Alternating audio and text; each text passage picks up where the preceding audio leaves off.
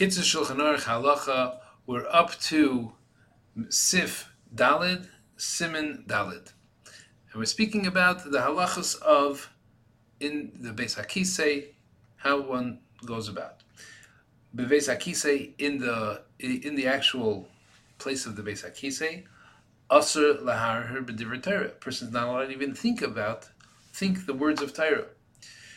Lachain, therefore, while he's there, toiv. It's better for him to think about his business and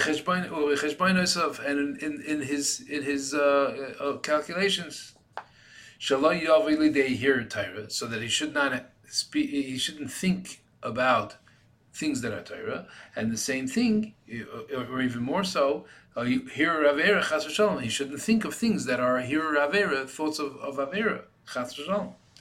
Ubishabis, and on Shabbos, she'ein lahar basakav, that a person cannot think about his business or shouldn't be thinking about his business.